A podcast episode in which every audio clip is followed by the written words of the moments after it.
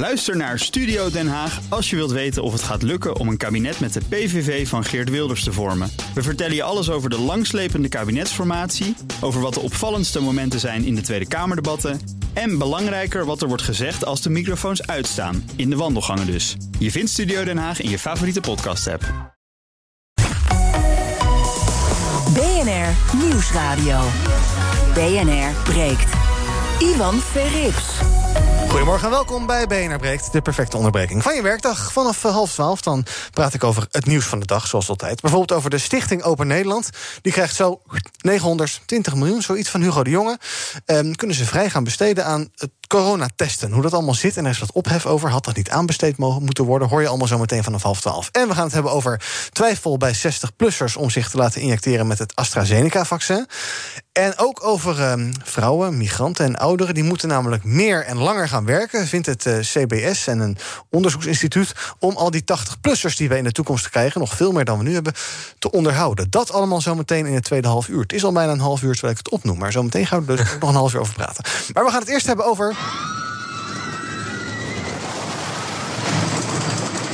Dit is een achtbaan hoort. We gaan het hebben over uh, toegangstesten voor dagjes weg. Het kabinet denkt er namelijk sterk aan om een negatieve test of een vaccinatiebewijs te verplichten voor musea, dierentuinen en pretparken als ze straks weer open gaan. Dat is een verhaal van BNR van vandaag. Vandaag in mijn panel heb ik uh, Pieter Lossi, adviseur van de VO-raad. Goedemorgen. Goedemorgen. En Tommy Schoots is er, transgenderactivist en podcastmaker. Goedemorgen. Goedemorgen. En ook bij mij, en let op, nu komt er een tritsje aan gasten. Manon Juliger, zij is universitair docent staats- en bestuursrecht aan de Universiteit Utrecht. Goedemorgen. Goedemorgen. Wessel Wit, pretparkjournalist en hoofdredacteur van Loopings.nl. Goedemorgen. Goedemorgen. En Thomas, goedemorgen. Goedemorgen. Onze politiek verslaggever, die zelf ook wel redelijk uh, wat weet van pretparken en daar gek van is. Um, Thomas, uh, ik begin heel even met jou. Uh, dit is een politiek plan. hoe serieus is het en hoe weten wij dat dit speelt? Nou, het is redelijk serieus. Kijk, wat er gaande is, is dat een tijdje terug is er een plan gekomen. De Tweede Kamer heeft dat zelf uh, uh, gezegd dat dit moet gebeuren. Een meerderheid van de Tweede Kamer heeft destijds gezegd... er moeten uh, dingen bedacht worden om te kijken wat er wel kan. Hè. We moeten niet meer kijken naar wat er niet kan... maar we moeten met een frisse blik kijken naar wat is er mogelijk. En toen is er bekeken van, nou ja, we doen die field labs. Hè, dus dat, dat, dat zijn testen met festivals en poppodia. Daar waren er vorig jaar ook al een paar van geweest. En uh, toen zeiden ze, kunnen we dat niet op grotere schaal gaan doen? Uh, bijvoorbeeld voor andere zaken zoals... en toen werd, ik, ik heb nog even teruggekeken... zoals bowlingbanen werden genoemd. Um, en toen werd er gezegd, nou ja, ga daar eens naar kijken. En het ministerie van, van Volksgezondheid is ermee aan de slag gegaan. Er is een enorme pilot uit voortgekomen met toegangstesten. Um, dat zou eigenlijk al begin dit jaar zijn, begreep ik, achter de schermen. Dus misschien zelfs in januari of in februari. Nou, dat is vanwege de hoge coronabesmetting uiteindelijk april geworden. En een paar weken terug kregen die bedrijven ineens een soort van verrassing. Die pretparken en die dierentuinen, de Keukenhof, Madurodam, uh, noem maar op. Die kregen ineens een verrassing. Hop, jullie mogen deze maand een dag of een paar dagen open uh, als proef. En dan moeten mensen een coronatest doen. En dan via de Corona Check app. Um, kunnen ze dan naar binnen uh, in jouw park. En dan kunnen we kijken of dat, of dat werkt. En nou, die test die kost honderden miljoenen, daar ga je het straks nog over hebben. En wat we toch wel begrijpen achter de schermen... is dat ze dat niet voor niks doen. Omdat het plan wel is dat je, als je straks dus de boel heropent... dat je dat in het begin doet met, een, uh, een, een, een, een, met die testen. Ja, en dan lees ik in de berichten ook bij ons... Het kabinet overweegt het, mogelijk. Waar hangt dit allemaal van af of dit nou echt doorgaat of niet? Nou ja, kijk, men weet nog niet zo goed wanneer die pretparken en dierentuinen en dat soort, dat soort doorstroomlocaties, zoals ze formeel heten, wanneer die open kunnen. Uh, formeel, als je kijkt naar de routekaart, zoals die ooit is gemaakt, uh, dan kunnen die locaties open als we na, naar risiconiveau ernstig gaan. En we zitten nu nog in zeer ernstig. Dus nou ja, als we dat afwachten, dan kan het nog wel even duren. Dan moeten de coronabesmettingen echt nog flink omlaag. En ja, dat kan misschien pas over een maand zijn. Ja, hoe ziet de wereld er dan uit? En misschien zijn de testen dan niet meer nodig. Maar uh, het, het, plan is nu om het zo te doen. Ja. Uh, daarom testen ze er ook mee. Maar dat kan natuurlijk altijd nog, uh, nog veranderen. En we hebben al meerdere mensen in Politiek Den Haag gehoord... die, die zeiden, ja, inderdaad, we testen het... omdat we uiteindelijk dit ook willen. Ja, wordt hier vanavond meer over bekend of kan het ook later zijn? Nou, dat is toch wel een heel interessant ding. Want uh, dit is echt voor het eerst dat we echt een persconferentie hebben... waarvan journalisten denken, hoe, wat gaat er nou toch komen? Omdat er echt nog best wel wat strijd is, openlijk... tussen de burgemeesters en het kabinet. En die burgemeesters, onder andere Femke Halsema van, Den, van Amsterdam... die zegt, uh, ik wil graag meer buitenruimte hebben. Nou, terrassen noemt ze dan. Nou, dat gaat niet lukken, hebben we gisteren al van Grapperhaus gehoord. Maar zij noemt ook heel expliciet Artis in Amsterdam. Zij zegt dat zijn vierkante meters in de buitenlucht... die hebben we eigenlijk nodig om mensen meer te spreiden. En het zou zomaar kunnen, omdat ze natuurlijk met die terrassen er niet uitkomen... dat als een soort van konijn uit de hoge hoed... er vandaag ineens dierentuinen en pretparken komen. Maar dat weten we niet. We weten het niet. En in, in Den Haag, uh, op dit moment, uh, overlegt het kabinet daarover. Dus wellicht lekt dat nog uit later vandaag. Maar het zou kunnen. Thomas, blijf even hangen. Wij gaan beginnen met ons. BNR breekt. Breekijzer. Ons breekijzer, dat is onze stelling waar je op kunt reageren. Een testverplichting bij een dagje uit. Is dat een goed idee of nee? Misschien zeg je ja, nou ja, eh, best, better, safe than sorry. Het virus is nog lang niet beteugeld. We hebben nog best wel volle ziekenhuizen, dus doe maar. Of denk je, ja, dat gaat me allemaal veel te veel kosten. Wie gaat het überhaupt betalen? En misschien ben je wel principiëler en denk je... ja, zo'n testverplichting in zo'n samenleving, daar wil ik helemaal niet wonen. Ik ben benieuwd uh, naar jouw mening, jouw verhaal. Bel 020 468 4 keer 0 Doe dat nu, dan uh, gaan we er de komende 20 minuutjes over praten in onze uitzending 020 468 4 keer 0 Ik heb onder andere Wesley, Pim en Sam al hangen. Die ga ik zo meteen aan het woord laten. Uh, maar ik heb dus ook nog uh, die gasten die ik net aangekondigd heb. Uh, Manon, goedemorgen. Jij kijkt er natuurlijk met een ja, wat, wat juridische blik naar. Ehm, en ja, zo'n testverplichting, kan dat zomaar? Ja, goedemorgen. Uh, ja, zo'n testverplichting, dat kan, dat kan inderdaad wel. daar heb je wel een, een wet voor nodig. Een wet in formele zin noemen we dat. Dat is een wet die door het parlement is goedgekeurd. Uh, dus die moet er wel eerst zijn. Ja, ja. Is, is het, ja ik weet, denk dat dit niet helemaal op jouw gebied is. Maar is het een goed idee, denk je, als jij aan denkt een testverplichting voor dagjes weg? Zie je dat zitten? Um, ik, ik weet niet of ik. Ik, kan er niet goed over oordelen of, het een, of het effectief is. Maar juridisch gezien uh, denk ik dat er heel veel haken en ogen aan zitten. Okay. Uh, vooral omdat ik ook lees. Nou ja, tenminste, er, er was eerst een voorstel. Er, was een wetsvoorstel geïntroduceerd. Of, of, of, in consultatie gegaan waar mensen op konden reageren. om dit uh, te regelen. Um, en ik las ergens dat dat ook per 1 mei willen ze dat het liefst toch wel laten ingaan. Hè, als al die field lab experimenten nou ja, goed uitpakken. Ja. Um, maar dat, ja, dat moet allemaal nog wel door het parlement. Daar moet instemming mee zijn. En ja. het moet wel duidelijk zijn dat die maatregelen ook echt wel nou ja, goed zijn en in verhouding staan tot hun doel. En ik denk dat daar echt nog wel wat meer duidelijkheid en ook wat meer. Nou ja, bewustwording en, en, ja, duidelijkheid over uh, moet ontstaan. Ja, ja. Voorzie, voorzie je dan zo'nzelfde soort debakel als met die, met die avondklok een tijd geleden? Zoiets. Dat, dat, dat, dat inderdaad de, ja, de juridische ankering gewoon niet goed is.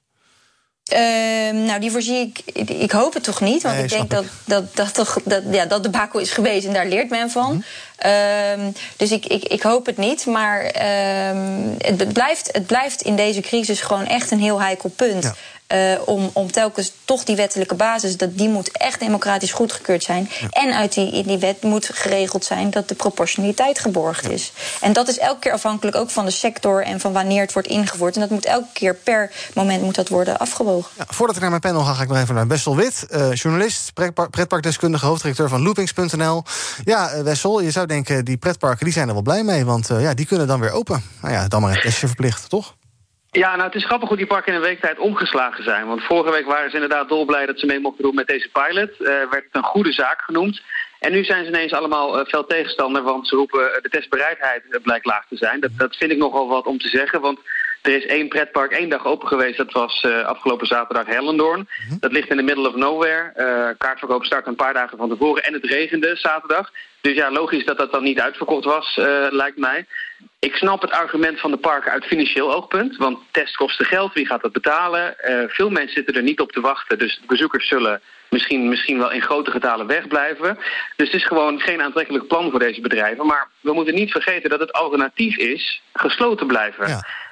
En een heropening brengt automatisch een risico op meer besmetting met zich mee. Hè. De, de, parken die roepen dan, we garanderen dat je bij ons anderhalve meter afstand kunt houden. Nou, dat kun je niet garanderen, want ik ga er met vrienden heen, samen in de auto, samen in de overdekte wachtrij. Dus er is gewoon een risico. Maar als je dat min of meer kunt tackelen met een verplichte sneltest, uh, zolang het vaccineren nog niet goed doorloopt, dan zou ik zeggen tegen die pretparken, ja, grijp dan die kans. Grijp dan die handreiking van het kabinet. Ja, precies. Is tenminste iets. Um, kort rondje in de studio, dan ga ik naar de bellers. Uh, Tammy, wat is jouw favoriete dagje uit? Uh, nou, daar vraag je me wat. Ja, die had je niet heel... verwacht, hè? Nee, die had ik niet verwacht. Ik ben heel saai. Ik ga graag naar uh, arthouse films mm -hmm. en zo. Ik ben niet echt een pretparkpersoon. Nee. Maar wat ik wel interessant vond van een juridisch expert... die zei het moet proportioneel zijn. En ik vind dat we in die proportionaliteit... ook het sociale aspect mee moeten gaan nemen. Want mensen... Kijk, ik, voor mij is het geen uitlaatklep om naar een pretpark te gaan.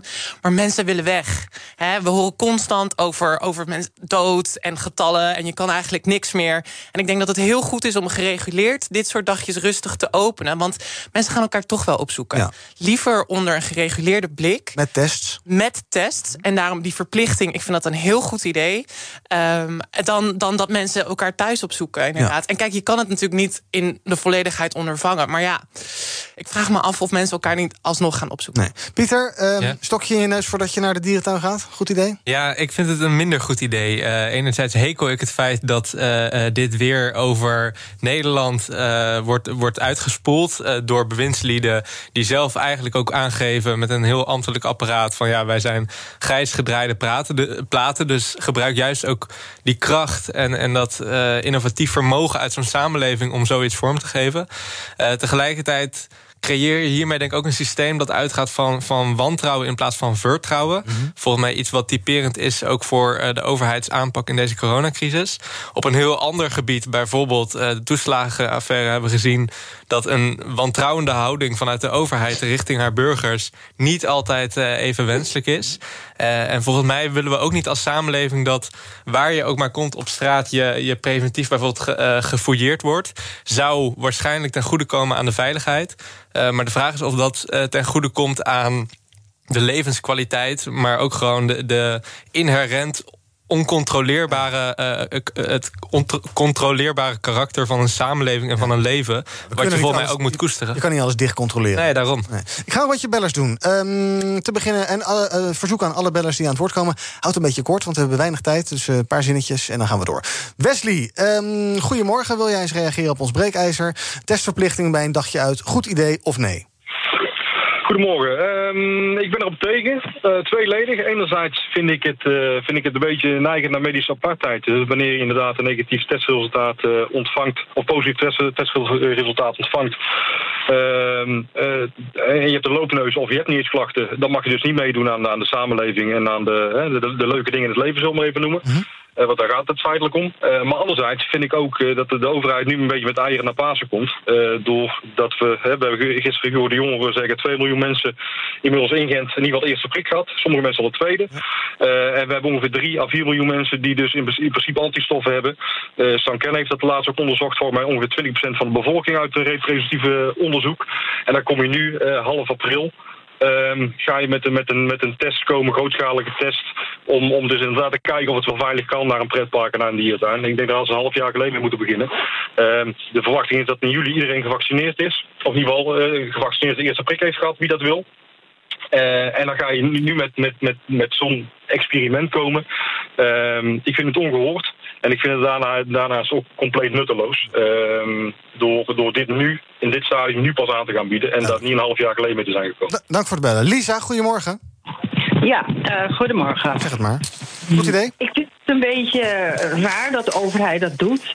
Want dat zou betekenen dat mensen die niet uh, willen testen thuis moeten blijven, overal, voor niets, nergens voor kunnen ze weg. En bovendien um, is het zo, ik vraag me af of de mensen van de overheid, de, de, de mensen van het kabinet en al die mensen al, ge, al getest zijn of ze al gevaccineerd zijn. Ik heb nog van niemand gehoord die dat in het openbaar heeft, gedaan. Nee, nou, de test is natuurlijk wel gebeurd uh, bij die besmetting in het kabinet. En of ze gevaccineerd zijn, ja, ze zijn gewoon aan de beurt als ze aan de beurt zijn, denk ik. Maar goed, je zou kunnen zeggen dat het Binnenhof ook een soort pretpark is. Richard, goedemorgen. Nee, voor de tijdelijke weide. Richard? Ja. Hallo? Nou, ik ga even door. Pim, goedemorgen. Hallo, goedemiddag. Zeg het maar. te verstaan? Hey, goedemorgen, zeg het maar. Hallo. Oh. Even wachten hoor. Oh, waarop? waarop wachten we? Mijn ventilatie begint ineens heel hard te blazen. Hey, waar oh. ik een beetje bang voor ben, is dat deze uh, uh, testfase dat die net zo tijdelijk zal zijn als de avondklok uh, of de lockdown tijdens de feestdagen. Mm -hmm. Um, en ik vind toch dat de overheid te veel te zeggen heeft uh, op deze manier over de onaantastbaarheid van het menselijk lichaam. Ja. Um, en daarnaast is de verstrijdingsroute waar uh, begin 2020 al rapporten over beschikbaar kwamen, uh, namelijk slechte ventilatie, die is structureel genegeerd. -hmm. Laatst bleek dus ook weer uit IRS onderzoek dat je buiten vrijwel geen kans hebt om het op te lopen. -hmm. en, en door het beleid worden mensen nu met z'n allen lekker naar binnen gedreven. En ik hoor dan regelmatig ook dat mensen slaapfeestjes houden en zo. Um, ja. Ik zou heel graag een ander beleid gezien hebben. Oké, okay, dankjewel. Duidelijk. Ik doe nog even twee bellers voor nu. Um, te beginnen met Sam. Goedemorgen. Ja, goedemorgen. Ik vind dit een pure... Um, persoonlijke ontkleding. Duidelijk, dankjewel. En tot slot uh, Marcel voor nu. Goedemorgen. Goedemorgen. Zeg het maar. Ja, ik vind het wel een goed standpunt. Ik bedoel, de mensen die worden een beetje corona moe, uh, moeten allemaal thuis blijven. Als je nu deze test verplicht en dat ze wel een dagje uit kunnen, dan zou ik ze dat van harte gunnen. Daarnaast denk ik ook dat we met z'n allen verantwoordelijk zijn. Ja. Beetje verantwoording te dragen voor die coronacrisis. Dus waarvoor niet? Ja, duidelijk. Dankjewel voor het bellen. Uh, ik heb wat aspecten gehoord die ik even wil voorleggen aan mijn gasten. Um, uh, uh, om maar eventjes te beginnen met Wessel. Ja, ik had, mijn regisseur Jorg had even een lijstje gemaakt. Een soort optelsommetje van ja, wat, wat een dagje Efteling nou kost. Ik zag ze ook op sociale media voorbij komen. Hè. Als je een gewoon gezinnetje hebt met een dochter en een zoon... of met twee dochters en twee zonen, of met, nou ja, goed, wat je wil. Hè, vier keer toegang, dan ben je 150 euro kwijt. Nog wat parkeren, 12,50. Sneltestje, vier keer dus, 240 euro. Nou, er moet ook nog wat gegeten worden. En bij de McDonald's, en, dan kom je zo op 500 euro uit. Ja, dat wordt natuurlijk wel een duur grapje. Ja, en het is de vraag uh, wie dat dan gaat betalen. Want wordt dat inderdaad doorgerekend aan de bezoekers? Moeten die dan een toeslag betalen van een paar tientjes? Uh, hoe zit het met parken met heel veel abonnementhouders? Parken als uh, Blijdorp, Efteling, maar ook Juliana Toren heeft er, heeft er 30.000 in Apeldoorn. Ja, die gaan normaal gesproken met hun kinderen drie keer in de week naar een pretpark toe. moet je dan nu drie keer in de week voor de volwassenen die meekomen dan een testje afrekenen? Ja. hoeveel wordt er dan door die parken zelf voor hun rekening genomen? Dus ja, dat is spannend. Ja, um, en uh, er waren ook nog wat juridische vragen. Die wil ik graag even met Manon doorspreken. Bijvoorbeeld uh, uh, iemand die zei... ja, ik maak me zorgen om de duur. Hè. Zoiets wordt dan geïntroduceerd. Maar ja, yeah. ga je het dan na twee weken weer afschaffen? Dat is natuurlijk, nou, net zoals met die avondklok gezien hebben... daar zit best yeah. wel een soort makkelijke glijdende schaal. Hoe dicht je dat af? Ja, nee, ik denk dat dat, uh, ja, dat, dat zal, dat, dat, dat staat meestal net met die avondklok. Uh, dat kan vrij makkelijk weer stopgezet worden, uh, moet ook kunnen.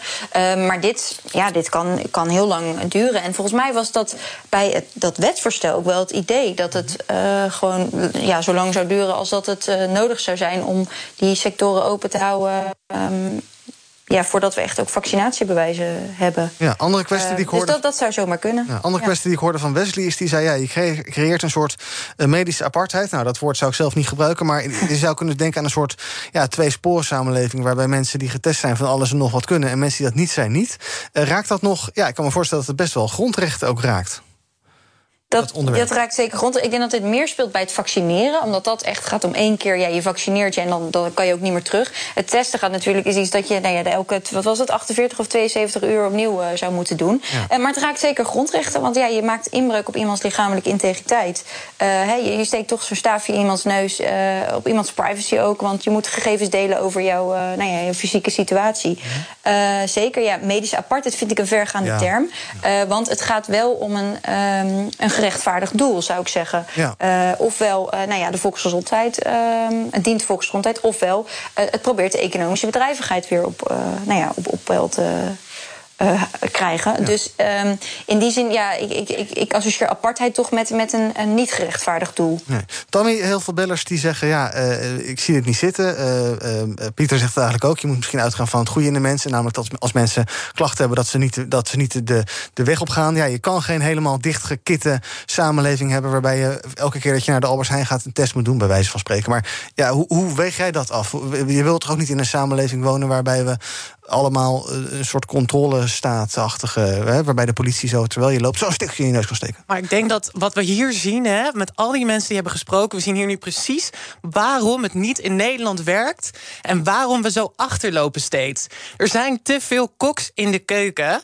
Eh, want waar gaat het over? Het gaat om een stokje in je neus. Mm -hmm. Waar hebben we het hier in godsnaam over? Dit is helemaal geen surveillance staat. Het is zwaar overdreven wat hier gezegd ja. wordt. Medische apartheid, we moeten het allemaal een beetje losbandig zien. Ik ga niet de consequentie voor andermans verantwoordelijkheid of uh, onverantwoordelijkheid dragen. Ja. En dat wil ik wel gezegd hebben. Ik word er eigenlijk wel een beetje pissig van. Ja, ik merk het ja. Maar, maar, maar Tammy, als ik van, maar jij rijdt, oh, ik weet niet of je rijdt, maar jij bent toch ook aanwezig in het verkeer. Mm -hmm. uh, jij maakt toch dagelijks, uh, kan jij eventueel lijden onder de onverantwoordelijkheid van je medeburgers. En dat accepteer jij toch ook. En jij vindt toch ook dat je bijna inherent aan die risico's zal moeten worden onderworpen om dit dit leven te kunnen leiden in deze maatschappij. Nou, het zijn heel veel filosofische, moeilijke woorden die je hier gebruikt. Oh, tuurlijk. woorden, maar je moet het een beetje in perspectief zien. Want het gaat om een stokje in je neus. Hè, je, kan dit, je kan dit voorkomen. En voorkomen is beter dan genezen. Ehm, en als je even een snelle test doet. en je weet of je positief of negatief bent. kan je zo doorlopen. Ik snap het probleem eigenlijk helemaal niet. Ik wil eh, tot slot eh, van dit half uurtje nog even kort twee, drie bellers doen. Eh, en ik zag ook nog twee WhatsAppjes voorbij komen die ik even wil noemen. Bijvoorbeeld Huub, die eh appt dat hij werkt als kassier in een museum in Amsterdam. Test voor een evenement, dat lijkt hem nog wel haalbaar... maar niet bij een toegangstest voor een museum... want de drempel is dan wellicht te hoog... mede gezien het verschil in tijdsduur met de grotere evenementen. Zoals dagjes uit. Ja, als je een hele dag weggaat, dan loont misschien zo'n testje wel... maar als je een uurtje in een museum wil rondlopen, wil je dat misschien niet. Rinse Elsinga die vindt dat een samenleving met een testverplichting... op een dictatuur begint te lijken. In zo'n samenleving wilde niet wonen. En Jelle van der Knijf die vraagt zich af of er iets bekend is... over het medische aspect van het wekelijks laten testen. De keel en de neus zijn nogal geavanceerde instrumenten... waar je, als je het mij vraagt, niet wekelijks met een stokje in moet roeren. Dat zijn de berichtjes die onder andere via de WhatsApp binnenkomen. Ik heb nog heel korte tijd, dus eh, heel kort reageren op eh, ons breekijzer. Testverplichting bij een dagje uit. Goed idee of nee? Sjoerd, goedemorgen, goed idee? Ja, ik ben het er zeker mee eens. En waarom? Het is en blijft een potentieel dodelijk virus. Als ik geen klachten heb en eh, ik blijk positief te zijn, dan kom ik er via zo'n test achter. Dat zou betekenen dat ik mijn ouders of mijn grootouders eh, zou kunnen bewaren. Ja, en als je dat kan, moet je dat zeker doen, snap ik. En tot slot dit half uur. Marcel, goedemorgen. Goedemorgen, hoi. Goed idee testen, zo'n verplichting? Nee, absoluut eh, niet een goed idee. We leven nu gewoon in een wereld van een testfase. En zij gaf net aan met betrekking tot die test. Het is even een stokje in je neus. Maar als je dat elke keer moet doen, waar blijft je vrijheid? Het is helemaal niet bekend met die PCR-test überhaupt dat dat werkt. Ze hebben het ook wel eens een keer getest op een blikje cola. Dus ik zie het absoluut niet zitten. Dus eh, nee. Duidelijk, dankjewel Marcel. Ja, als je op een blikje cola gaat testen... kan ik me voorstellen dat er rare con- eh, uitslagen uitkomen... want het is niet bedoeld voor cola, geloof ik, die test. Dank in ieder geval. Eh, ja, de bellers, eh, onze luisteraars, zijn verdeeld over dit onderwerp. Ik heb veel argumenten gehoord voor en tegen, redelijke en ook minder redelijke. Ehm, en ook dank aan de deskundigen dit half uur. Het waren er veel. Manon Juliger, universitair docent staats- en bestuursrecht... aan de Universiteit Utrecht. Wessel Wit van loopings.nl... en onze eigen Thomas van Groningen, politiek verslaggever. En zometeen in het tweede half uur van BNR Breekt... praat ik met mijn panel over die stichting. Ja, dat heeft eigenlijk een beetje te maken met dit onderwerp ook. Die stichting die even 900 miljoen van Hugo de Jonge krijgt... en dat mag gaan besteden aan dit soort tests... maar ook over andere onderwerpen uit het nieuws vandaag. Zometeen in het tweede deel van BNR Breekt. Tot zo. Ook Bas van Werven vind je in de BNR-app. Ja, je kunt live naar mij en Iwan luisteren tijdens de ochtendspits. Je krijgt een melding van Breaking News. En niet alleen onze podcast Ochtendnieuws, maar alle BNR-podcasts vind je in de app. Download nu de gratis BNR-app en blijf scherp. BNR Nieuwsradio. BNR breekt. Ivan Verrips. Welkom terug. Vandaag in mijn panel Pieter Lossi, adviseur van de VO-raad... en Tammy Schoot, transgenderactivist en eh, podcastmaker. Morgen de eerste opname. Ja, spannend. Zin in, ben benieuwd. Ehm, ja, dan moet je toch maar even iets meer vertellen over je podcast. Anders denken luisteraars ook, ja, wat voor podcast dan? En Je Ja. hebt het al een keer verteld, maar voor de mensen die net inschakelen... Het heet Tammy zoekt een vriendje. Het gaat over dat ik over mijn liefdesleven praat met andere LHBTI'ers. Gewoon om hen een referentiekader te geven van... hey, als, eh, als transpersoon kan je ook gewoon eh, een positief dateleven hebben. Want dat is er eigenlijk nog niet. Eh, ja, dus ik ben benieuwd. Ja, ik dacht dus dat je ging daten in de podcast, maar dat is niet zo. Nee, ik ga zeker niet daten op een podcast. Wie weet. Misschien willen mensen zich melden. Dan mag. Nee. dat is. Doe dat niet. Ehm, we gaan het hebben over het nieuws van de dag. Veel beter. Ehm, over sneltesten. We hadden het net al even over. Hè. Het ministerie van Volksgezondheid die, eh, ja, geeft zeg maar eventjes ruim 900 miljoen euro uit voor sneltests bij die evenementen. Het gaat dan om een beetje die field labs en de opvolger daarvan. En al dat geld dat gaat in een stichting. Ehm, die, die stichting mag dat geld gaan uitgeven, schrijft Follow the Money. En het is opvallend, want ja, het blijkt moeilijk te controleren of al dat publieke geld wel goed wordt besteed. Luister even mee naar Stefan Vermeulen. Die is eh, journalist bij Follow the Money en die heeft al wat vraagtekens. We kunnen zien dat er geen raad van toezicht is. We zien ook in de statuten van die stichting dat er ook niets is vastgelegd over hoe het toezicht op de besteding van het geld eh, is geregeld. Ehm, ja, en de vraag aan het ministerie en aan die stichting hoe dat dan geregeld is, ja, die beantwoorden ze ook niet. Nou, en tot slot lijkt het er dan op dat eh, de klus niet openbaar aanbesteed is, terwijl het wel had gemoeten. En mogen de drie bestuurders van de stichting zelf bepalen hoe ze worden beloond. Ehm, Pieter, dit is ook een beetje jouw nieuws van de dag, geloof ik. Als ik het samenvat, dan is het wel een beetje een puinse hoop. Ja, nee, dat is echt uh, een understatement. En uh, net gaf ik al aan dat nou, een overheid, wat mij betreft, niet altijd haar eigen bevolking altijd zou moeten controleren. Maar idealiter zou je dat wel andersom willen. Zou je een overheid willen die door burgers gecontroleerd kan worden. En dat vereist dus de nodige transparantie. Gelukkig hebben we genoeg onderzoeksjournalistiek, onder andere dus Follow the Money, om ja, dit soort verhalen aan de man te brengen. Dat mhm. is uh, positief. Uh, maar ik vind het echt ongekend dat een, een minister zomaar hier een kleine miljard euro zonder goede randvoorwaarden aan een private partij kan geven. Dat zorgwoordvoerders met een bepaald democratisch mandaat verbaasd waren over dit bedrag. En eigenlijk dat we dus zien de afgelopen, het afgelopen jaar eigenlijk al dat de incompetentie van, van onze overheid, die gewoon uitgekleed is door onder andere neoliberalisering, nu uh, wordt gecompenseerd door dit soort private partijen, uh, adviesbureaus als McKinsey, om, om daar zoveel publiek geld naartoe te laten gaan. En ik vind dat echt uh, ja, niet goed voor het vertrouwen dat burgers zouden moeten hebben en weer krijgen in de overheid. en dan hebben we natuurlijk ook een Tweede Kamer die dat kan controleren. Nou, die zal naar aanleiding van deze artikelen vast vragen gaan stellen. Dat lijkt me wel. jij bent een beetje teleurgesteld in de overheid. Tammy, jij hoorde ik net, bent nog, nou, hebt nog wat hoop als het gaat om de overheid. maar ik denk dat je ook wel ziet dat hier heel veel fout gaat. Tuurlijk, er gaat heel veel fout. En ik geloof. Ook in dit uh, voorbeeld. Zeker. En ik geloof ook in een groter voorbeeld. Maar ik snap gewoon niet waarom iedereen steeds zo verbaasd hierover is. Want we stemmen allemaal op neoliberale partijen. Hè?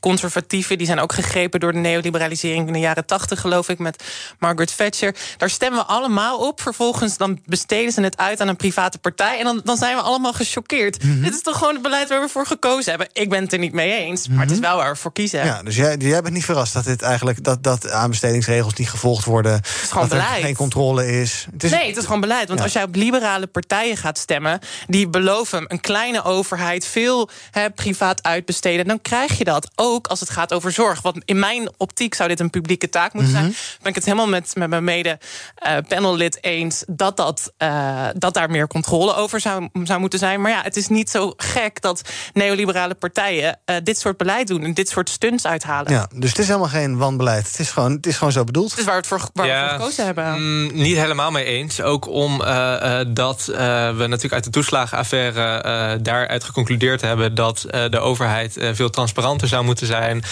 veel beter nou, een, een, Kamer ook in positie moet brengen om haar controlerende taak uit te voeren.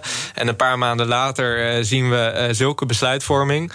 wat wel het geval is, is denk ik dat we een samenleving hebben gecreëerd en een overheid die in sommige opzichten zo complex is en zo weinig menselijk. Dat het ook gewoon lastig voor burgers is om te zien waar de fouten zijn. En om te zien op welke, welke partijen daaraan bijdragen of niet. Ook omdat we zo'n eh, consensusdemocratie uh, uh, gecreëerd hebben. waarin niet één iemand verantwoordelijk is. Uh, dus volgens mij is dit meer een fout van het gecreëerde systeem. dan dat je dit echt aan het volk in Nederland kan toewijzen. Laten we even wegblijven bij het grotere systeem. Want dan kunnen we het daar de hele uitzending over hebben. even nog over dit specifieke voorbeeld. Ehm, als ik eventjes advocaat van de duivel of Hugo de Misschien is dat hetzelfde voor je, weet ik niet. Als ik dat ben, dan zeg ik ja, maar goed, dit heeft haast, dit moeten we snel gaan regelen. Ik kan niet zo'n hele aanbesteding gaan regelen en alles netjes in wetgeving gaan verankeren. En uh, we moeten even doorpakken nu. Ja, maar. En dan stellen we een, eh, een oud, oud, oud militair aan, Tom Middendorp.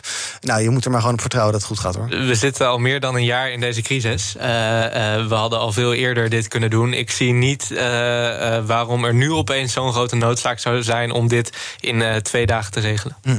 Ik zag zelfs een tweetje voorbij komen dat als die Tom Middendorp nou besluit om die stichting op te heffen, dan heeft het bestuur al dat geld. er is verder niks geregeld dat ze terug moeten storten.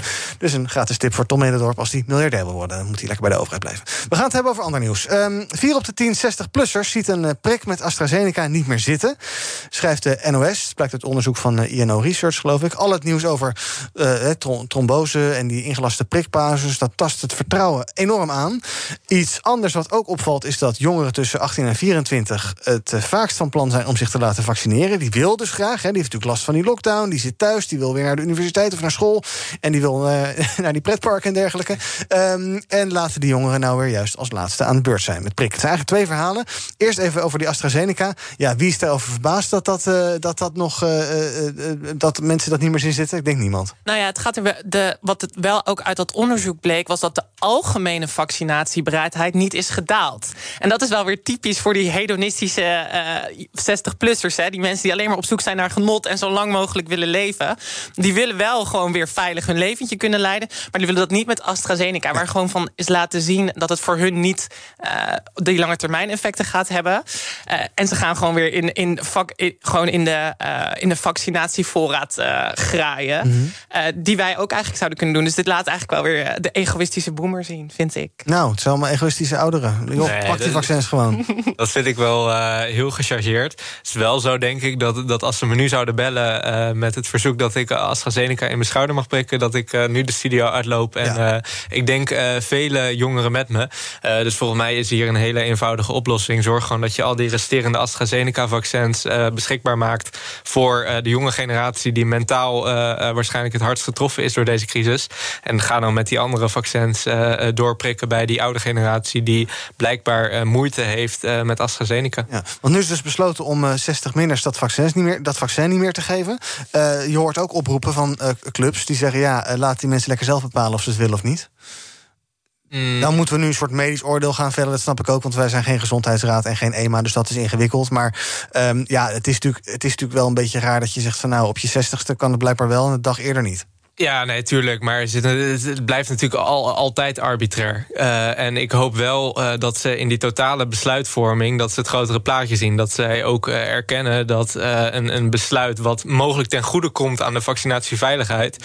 nadelig is voor de gezondheid en, en, het, en de onderwijskansen... en, en de economie ja. van, van een totale samenleving. maar uiteindelijk is dat aan experts om daar een goede afweging in te maken. Inderdaad. De huisartsen merken ook dat dat vertrouwen in AstraZeneca weg is. Want volgens de huisartsenvereniging valt de opkomst op verschillende plekken in het land gewoon simpelweg tegen. Sinds de tweede prikstop krijgen huisartsen belletjes van patiënten die twijfelen of ze die prik nog wel moeten nemen. Tammy, gaan we dat vertrouwen in AstraZeneca ooit nog terugwinnen, denk je? Nou ja, ik hoop het. Ik vond het wel mooi inderdaad wat jij zei van die algemene maatschappij, onderwijskansen en het collectief. En daar denken ze schijnbaar dus niet aan. Um, ja, ik hoop dat dat vertrouwen gewoon weer terugkomt. En ik ben het helemaal met je eens. Als ik nu gebeld word dat ik AstraZeneca in mijn arm mag prikken, dan ben ik ook weg. Ja, dus als er iemand luistert die AstraZeneca over heeft in de aanbieding, neem even contact op met BNR. Ik denk dat hier wel een paar geïnteresseerden te vinden zijn. Um, ja, uh, Pieter, dus dan maar, uh, dan maar geen AstraZeneca en op naar Janssen. Of, uh... ja, jij, jij, jij, welke wilde jij nou? Je hebt een uitgesproken voorkeur over welk vaccin je wil, geloof ik. Heb je wel eens verteld? Ja, ik heb een vriendin die hier dus heel erg in zit en die dat dus allemaal onderzoekt. Die studeert ook biomedisch, biomedische wetenschappen. En die zegt: Oké, de manier van vaccinatie, zoals we dat bij AstraZeneca en Pfizer zien, mm dat is een nieuwe methodiek. Terwijl Janssen meer een soort originele, kenbare methode gebruikt. Dus zij was wel kritisch over de methodiek ervan.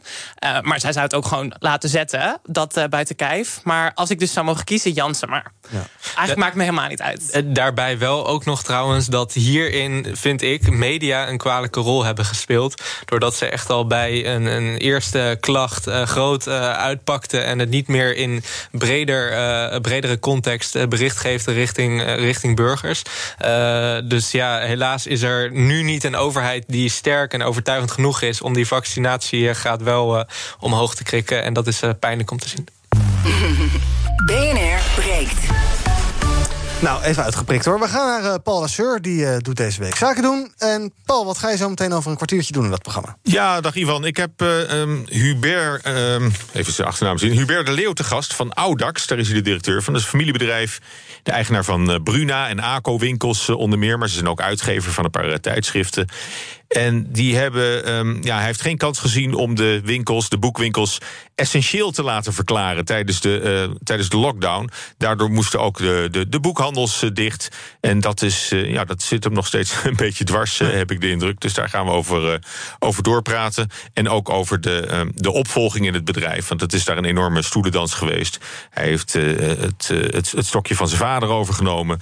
En ja, het is ook de opvolging in familiebedrijven is, is toch ook wel een, uh, altijd wel een, wel een ding. Ook het, eh, het bestuur van familiebedrijven. En de Raad van Commissarissen bijvoorbeeld. Het geeft, eh, heeft een hoop uh, ja, gedoe gegeven daar in de, in de boardroom. Oké. Okay.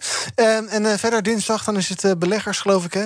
ja, nou, ja. ja en met, met, met het beleggerspanel kunnen we natuurlijk vooruitkijken naar de kwartaalcijfers. Hè? Want we hebben nog maar net de jaarcijfers gehad, allemaal van bedrijven. En nu is het, is het eerste kwartaal ook alweer afgerond. Dus we krijgen heel veel kwartaalcijfers. En waarschijnlijk worden de winsten van bedrijven een, een heel stuk hoger dan, dan een jaar geleden. Ook omdat dat voor, voor veel bedrijven al een, al een beroerd kwartaal was natuurlijk. Hè, van 2020 het eerste kwartaal. Dus daarmee vergeleken wordt het eerste kwartaal van 2021 waarschijnlijk een, ja, een, een, een, heel goed, een heel goed resultaat voor heel veel bedrijven. En over 25 minuten natuurlijk Kees de Kort. Dankjewel, Paul. Zometeen in Zaken doen. BNR breekt. Met vandaag in mijn panel Tammy Schoots. En net als uh, Pieter Lossi, die is hier ook. Uh, Tammy, we deden een rondje eigen nieuws. Uh, mm -hmm. En nou was Pieters nieuws eigenlijk gewoon nieuws van de dag. Dus ik heb het misschien niet benoemd. Misschien ook wel, ik weet het niet. Tammy, jij wil het graag hebben over... Madame, monsieur, bienvenue à bord d'Air France. Nous vous prions de ranger votre valise cabine dans les coffres. Seuls les accessoires et les bagages de petit format doivent être placés sous le siège.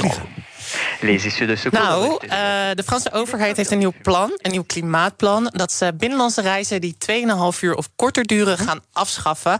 En ik vond het eigenlijk wel een heel interessant en goed idee. En nu hebben wij volgens mij. Vliegreizen? Ja, vliegreizen. Ja. Binnenlandse vliegreizen. Frankrijk is heel groot, dus dat hebben ze daar. Nederland hebben we dat volgens mij niet, omdat we zo'n klein landje zijn. Maar we zouden wel kunnen nadenken over hè, reizen die heel erg dichtbij liggen. Dus bijvoorbeeld, ik heb even opgezocht, Hamburg, 42 vluchten mm -hmm. van Schiphol naar Hamburg per week. Ja. Nou, dat staat gelijk aan zo'n 7,14 ton CO2. Daar moet je ongeveer 480 bomen voor planten om dat te compenseren. Mhm. En dat elke week. Ja. Nu is er wel een klein dingetje, want het is zes uur met de trein. Maar Ja. dat, dat werpt natuurlijk een interessante vraag op over de infrastructuur van treinen. Want het is natuurlijk wel, je kan natuurlijk wel zeggen, ja, 2,5 uur of korter. Dat gaan, als we dat met de trein kunnen reizen, dan doen we dat gewoon zo. Maar daar heb je natuurlijk een goede infrastructuur nodig. Terwijl bijvoorbeeld met de auto van Amsterdam naar Hamburg is het maar vijf uur. Dus daar is nog een uur te winnen. Ja, en eh, eh, Frankrijk heeft dus een plan dat ze in 2030 geloof ik 40% minder CO2 willen uitstoten ten opzichte van 1990. Mhm. Eh, dit helpt daaraan mee. Maar dan ga je dus dingen verbieden. En zou je niet beter kunnen zeggen dat je andere dingen juist moet aanmoedigen in plaats van moet verbieden? Want ja, je bent toch eigenlijk weet je, überhaupt al een beetje een eikel als je gaat vliegen op 2,5 kilo- uur vliegen. Toch? Zeker. En dat is denk ik die perverse prikkel die we eruit moeten halen. Hè? Dat het, ik zag, eh, je kon naar Hamburg vliegen voor 42 euro of zo. Mhm. Nou, dat spot goedkoop. Ja. Terwijl met de trein het veel duurder is. En daar zou je inderdaad, eh, dat zou je anders moeten financieren. Misschien ook al die miljoen, miljoenen die we constant in Schiphol pompen... in een mooie treininfrastructuur Mhm. stoppen. En meer hoge snelheidstreinen. Dus inderdaad, werken met alternatieven. Ja. Pieter, wat denk jij? Je hoort vaak dat die coronacrisis eh, eh, ons eh, gedrag als het gaat om reizen blijvend gaat veranderen. Denk je dat dat zo is? Of denk je dat we over eh 3,5 jaar, als we hier niet meer aan denken, dat we weer lekker voor eh, drie tientjes op en neer naar Malaga gaan met eh, de EasyJets van deze wereld en dat we het gewoon vergeten zijn? Ik hoop dat eerste, ik vrees dat laatste. En volgens mij, wat je volgens mij zou kunnen doen, is dat je bijvoorbeeld, er komt een vliegbelasting ook, nu nog veel te laag. Maar al dat geld dat je daar ophaalt, laat dat inderdaad naar infrastructuur voor, voor betere treinen gaan. En, en het systeem dat we nu gecreëerd hebben, waarin mijn retourtje eh, zojuist van eh, Woerden naar Amsterdam en, en terug meer kost dan een vliegtuigvlucht naar, naar Londen, Ja. is echt eh, niet meer te verkopen. Nee. Aan de andere kant, ik was, dat is inmiddels anderhalf jaar geleden, moest ik even naar Londen. Ja, dan ga je kijken, dan kan je met de trein, maar dan doe je één heel lang over. En twee, het is heel duur. Dus ik ben toch maar gevlogen. Ja, nee, en, en, en logisch. Dus het ligt enerzijds aan natuurlijk de, de welwillendheid van de burgers om duurzame keuzes te maken. Maar als de politiek een systeem in stand houdt wat inderdaad die perverse prikkels geeft om verkeerde keuzes te maken als burger, dan kun je het ook niet jou helemaal kwalijk nemen. Maar ik vind welwillendheid wel iets te makkelijk gezegd. Want het gaat ook er, of, ook, er ook over of je het kan Nee, tuurlijk. betalen. Dus er Tuurlijk. zit ook een klassending in. Dus we moeten ook zorgen dat die treintickets dan ook inderdaad dat goede alternatief zijn. Dat mensen ook nog steeds op vakantie kunnen. Dezelfde levensstandaard kunnen eh, behouden. Eh, en laten we dat maar eens gaan, eh, gaan subsidiëren. Ja, en nu is echt iets voor Brussel weggelegd ook. Ik zag dat er ook weer een eh, eh, nachttrein gaat rijden naar Praag en zo over volgend jaar, of Ja, over twee jaar. Dus er zijn allerlei initiatieven, maar het kan misschien nog wel wat extra aandacht gebruiken, toch? Mhm. We doen een rondje socials, kijken wat daar trending is. Nou, je kan het misschien al raden. Hashtag AstraZeneca, dat gaat over wat we net besproken hebben. Terrassen open is nog steeds trending... maar mensen die dat graag willen gaan vandaag echt de deksel op de neus krijgen. Fukushima, ja, de Japanse overheid wil het koelwater van de kerncentrale... gaan lozen in zee. Daar kunnen we denk ik een uitzending apart aan wijden. gaan we vandaag niet doen. En ook ehm, Kamervragen. Dat komt eh, door het nieuws over die stichting van Hugo de Jonge... voor onze sneltest. Die Kamervragen komen er dus, denk ik, neem ik aan. Als, ik heb net even zitten kijken, maar ik heb ze nog niet gezien. Maar ze zullen er ongetwijfeld komen. Het is ook wel een mooi score om hier natuurlijk vragen over te stellen. Uh, tot slot wil ik het nog even hebben met jullie over het volgende. Um, de komende jaren wacht ons een grote vergrijzing, dat weet iedereen. We krijgen meer oudere mensen, die ook allemaal langer blijven leven. Ik geloof dat we nu zo'n uh, 800.000 80-plussers hebben. En dat worden er over 30 jaar 1,8 miljoen, zoiets, dat soort orde grootte. Um, nou, in ons land hebben we allemaal mooie voorzieningen voor die ouderen. Denk aan de AOW, uh, zorgzaken, dat soort dingen. Maar ja, dat moet wel allemaal ergens van betaald uh, worden. En dat gaan wij doen met z'n drieën hier. wij gaan dan voor onze opa's en oma's betalen. En uh, wie wil dat niet? Want je wil dat je opa en oma er een beetje fijner bij zit als het kan. Um, maar de enige manier waarop dat houdbaar blijft... is als vrouwen, migranten en ouderen, die drie groepen worden genoemd...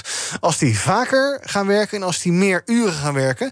Dat is de conclusie die de, uh, althans een beetje de conclusie die de NOS haalt uit een rapport van het Nederlands Interdisciplinair Demografisch Instituut. het NIDI dus. Um, Tammy, gaan wij ooit met pensioen, denk je? Uh, nou, ik niet, denk ik.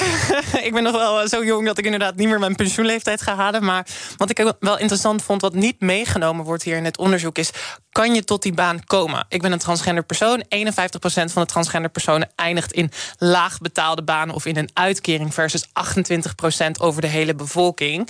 Nou, dus het gaat er dus ook over: word je überhaupt aangenomen? Hm? Voor welke banen word je aangenomen? En dan zie je dat die top gewoon echt vastgeroest is met oude mensen, oude witte mannen. Dus het gaat er ook een beetje over: kan je daar komen? En ik voel me al gedemoraliseerd voordat ik ook maar de arbeidsmarkt opstap. Ja. Dus daar moet echt wel iets gebeuren. Ja, um, maar als je het in iets bredere zin bekijkt, want ik snap dat de transgenderproblematiek dat is iets. Dat waar... is mijn ding, ja. Nee, maar goed, dat, dat is, daar heb jij mee te maken. Daar hebben veel mensen mee te maken, maar de meeste mensen niet, denk ik. Nou ja, vrouwendiscriminatie ja, ja. tegenover vrouwen. Hè. We zijn toch met volgens mij 51% van de Nederlandse bevolking is vrouw. Mm -hmm. Dus dat is echt wel. En ze willen dat vrouwen en minderheden dat die meer gaan werken. Mm -hmm. Nou, zorgen dan ook voor dat we kunnen werken. Ja.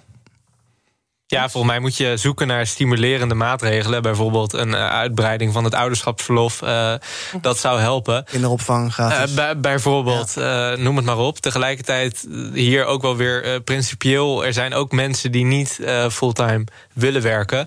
we hebben ook te maken met, met een jonge generatie... die nu in sommige opzichten al overstress is. En het gevoel heeft dat zij alles moet doen... om, om het cv zo goed mogelijk op te pimpen... om aan een vaste baan te komen. de vraag is ook, als je uh, veel te veel meegaat in dat narratief van we moeten heel veel werken, want anders gaat de economie eraan. Of, je, of dat uiteindelijk ten goede komt ook, ook van deze jonge generatie en ook van, ook van de totale levenskwaliteit in de samenleving. Ja, en ook is het, is het überhaupt niet een uh, onhoudbaar systeem dat we dus steeds meer ouderen krijgen, wat op zich niet erg is. Die mensen hoeven allemaal niet dood van mij of iets dergelijks. Maar ja, de, als je steeds meer mensen krijgt die niet werken, dat, dit loopt een keer vast, toch? Ook al gaan we met z'n allen meer werken, gaan bij wijze van spreken vrouwen meer werken of gaan meer migranten werken. Gaan, maar dat, dit, dit loopt een keer vast. Ja, de, de, de kosten voor de zorg die, die gaan echt uh, de vele miljarden uh, in, reizen. Dus inderdaad, we moeten daarover nadenken. En volgens mij moet je dan met name toch uh, preventief bezig zijn... door nu ook een, een gezonde leefstijl voor te schrijven. En het feit dat in Nederland nog zoveel mensen bijvoorbeeld overgewicht hebben... dat ongezond voedsel zo goedkoop is en gezond voedsel vaak duurder... maakt ook dat er niet echt een, een daadkrachtige overheid is... die uh, zorgt dat die zorgkosten vanwege die vergrijzing uh, waarschijnlijk beperkt kunnen blijven. Ja. Um, jouw laatste opmerking op dit onderwerp, Tommy? Ja, ik, uh, ik, vind het, ik vind het een moeilijk onderwerp als we het gaan hebben over levensstijl en mensen met overgewicht en zo. En dan leg je het weer heel erg bij, men, bij mensen zelf neer. Terwijl ik ook denk van ja, misschien moeten we naar zo'n verzadigd punt gaan, inderdaad. Hè? Want het wordt alleen maar meer en beter. En mensen moeten tot op het gaatje, tot hun negentigste, moeten ze nog geholpen kunnen worden om er nog twee jaar aan vast te plakken. Ja, dat zijn ethische, ethische kwesties mm -hmm. waar we toch eens over na moeten gaan denken. Ja. En daar is denk ik ook weer een grote rol voor. Daar is die weer, die overheid weggelegd. nee, nee, dat vind ik dus niet. Ik vind dat, er, dat, er, uh, dat we meer filosofie in die mm -hmm. overheid moeten krijgen. Ethici die dit soort vraagstukken gaan beantwoorden. En nu hebben we gewoon echt een platte bedrijfskundige overheid. Ja. Dus we moeten gewoon meer dat cultuur, die cultuur moet terug in de overheid. Ik wil jullie achterlaten met een interessante insteek van de Telegraaf. Die schreef, uh, als werkende Nederlandse vrouwen een stapje extra zetten... dan zijn er de komende 30 jaar in potentie bijna een miljoen minder migranten nodig op de arbeidsmarkt. Zo kan je er ook naar kijken. Doe ermee wat je wil. Dit was BNR Breekt voor vandaag. Uh, dank aan mijn panelleden. Pieter Lossi, adviseur van de VO-raad... en Tammy Schoots, transgenderactivist. Morgen ben ik er weer. Tot die tijd kun je ons volgen op de socials, op uh, BNR. Nou ja, je vindt ons vanzelf wel op Twitter, Instagram, YouTube... onze website, wat je wil. Zometeen dus zaken doen en dan staat hier Paul Lasseur. En morgen ben ik er weer. Tot dan. Staat Ook Hugo Reitsma vind je in de BNR-app. Superhandig die BNR-app. Je kunt alle programma's live luisteren, breaking nieuwsmeldingen. Je blijft op de hoogte van het laatste zakelijke nieuws. En je vindt er alle BNR-podcasts, waaronder natuurlijk de belangrijkste, Boeken zijn in de wijk. Download nu de gratis BNR-app en blijf scherp.